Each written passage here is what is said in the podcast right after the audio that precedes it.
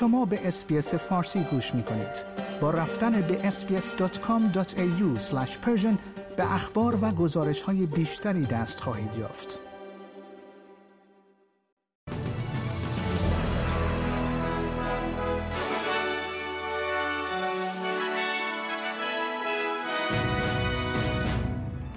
وزارت جدید حزب کارگر امروز در محل Government House سوگند یاد کرد روند رشد اقتصادی استرالیا در ماهای ابتدایی سال 2022 کاهش یافت و نخستین روز زمستان در استرالیا همچنین سردترین روز سال را به ارمغان آورد. درود بر شما شنوندگان گرامی این پادکست خبری امروز چهارشنبه اول June سال 2022 رادیو SBS فارسی است که من پیمان جمالی اون رو تقدیم حضور شما می کنم. وزارت جدید حزب کارگر امروز در محل Government House سوگند یاد کرد. از مجموع سی وزیر جدید سیزده نفر زن هستند.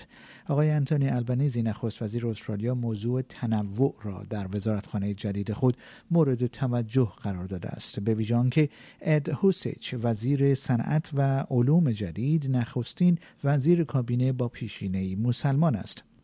همچنین ان علی وزیر آموزش دوران کودکی و جوانان نیز نخستین زن با پیشینه مسلمان است که به عنوان وزیر سوگند یاد می کند.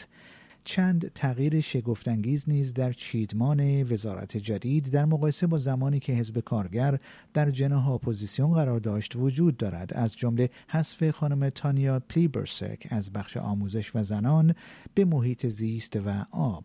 ریچارد مالز معاون نخست وزیر در گفتگو با رادیو ABC این ادعا را که این نماینده با سابقه از سیدنی در تغییرات پورتفولیو در کابینه به حاشیه رفته است رد کرد. That's the last thing I would see it as. I mean, that, that might be how the, the, the former government viewed that area of policy, but uh, for us, the environment is front and centre, and it always has been in, in Labor governments. And for Tanya, it's been a source of enduring passion and, and water as well. روند رشد اقتصادی استرالیا در ماهای ابتدایی سال 2022 کاهش یافت. ارقام و اعداد مربوط به حسابهای ملی در کشور نشان می‌دهد که اقتصاد استرالیا در سه ماهه منتهی به مارچ 8 دهم درصد رشد کرده است. این نسبت به رشد 3 و 6 دهم درصدی اصلاح شده در سه ماهه منتهی به دسامبر کاهش یافته است. اداره آمار استرالیا می‌گوید افزایش هزینه های خانوار و دولت به دنبال کاهش محدودیت های کووید 19 محرک های اصلی رشد در سه ماهه منتهی به ماه مارچ بوده است. اما اقتصاددانان تردید دارند که این رشد مانع از افزایش مجدد نرخ بهره در جلسه هیئت مجری بانک مرکزی در هفته آینده شود. نخستین روز زمستان در استرالیا همچنین سردترین روز سال را به ارمغان آورده است و همزمان با عبور بادهای سرد از فراز ایالت نیو ساوت ولز به سمت ACT در برخی مناطق کشور نیز برف میبارد.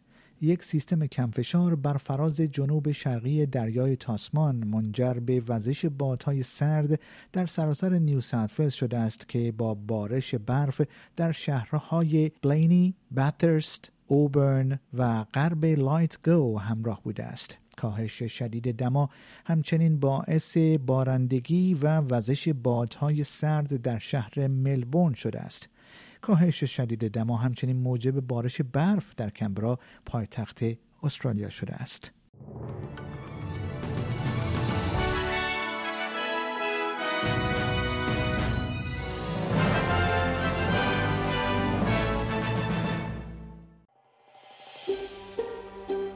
آیا می خواهید به مطالب بیشتری مانند این گزارش گوش کنید؟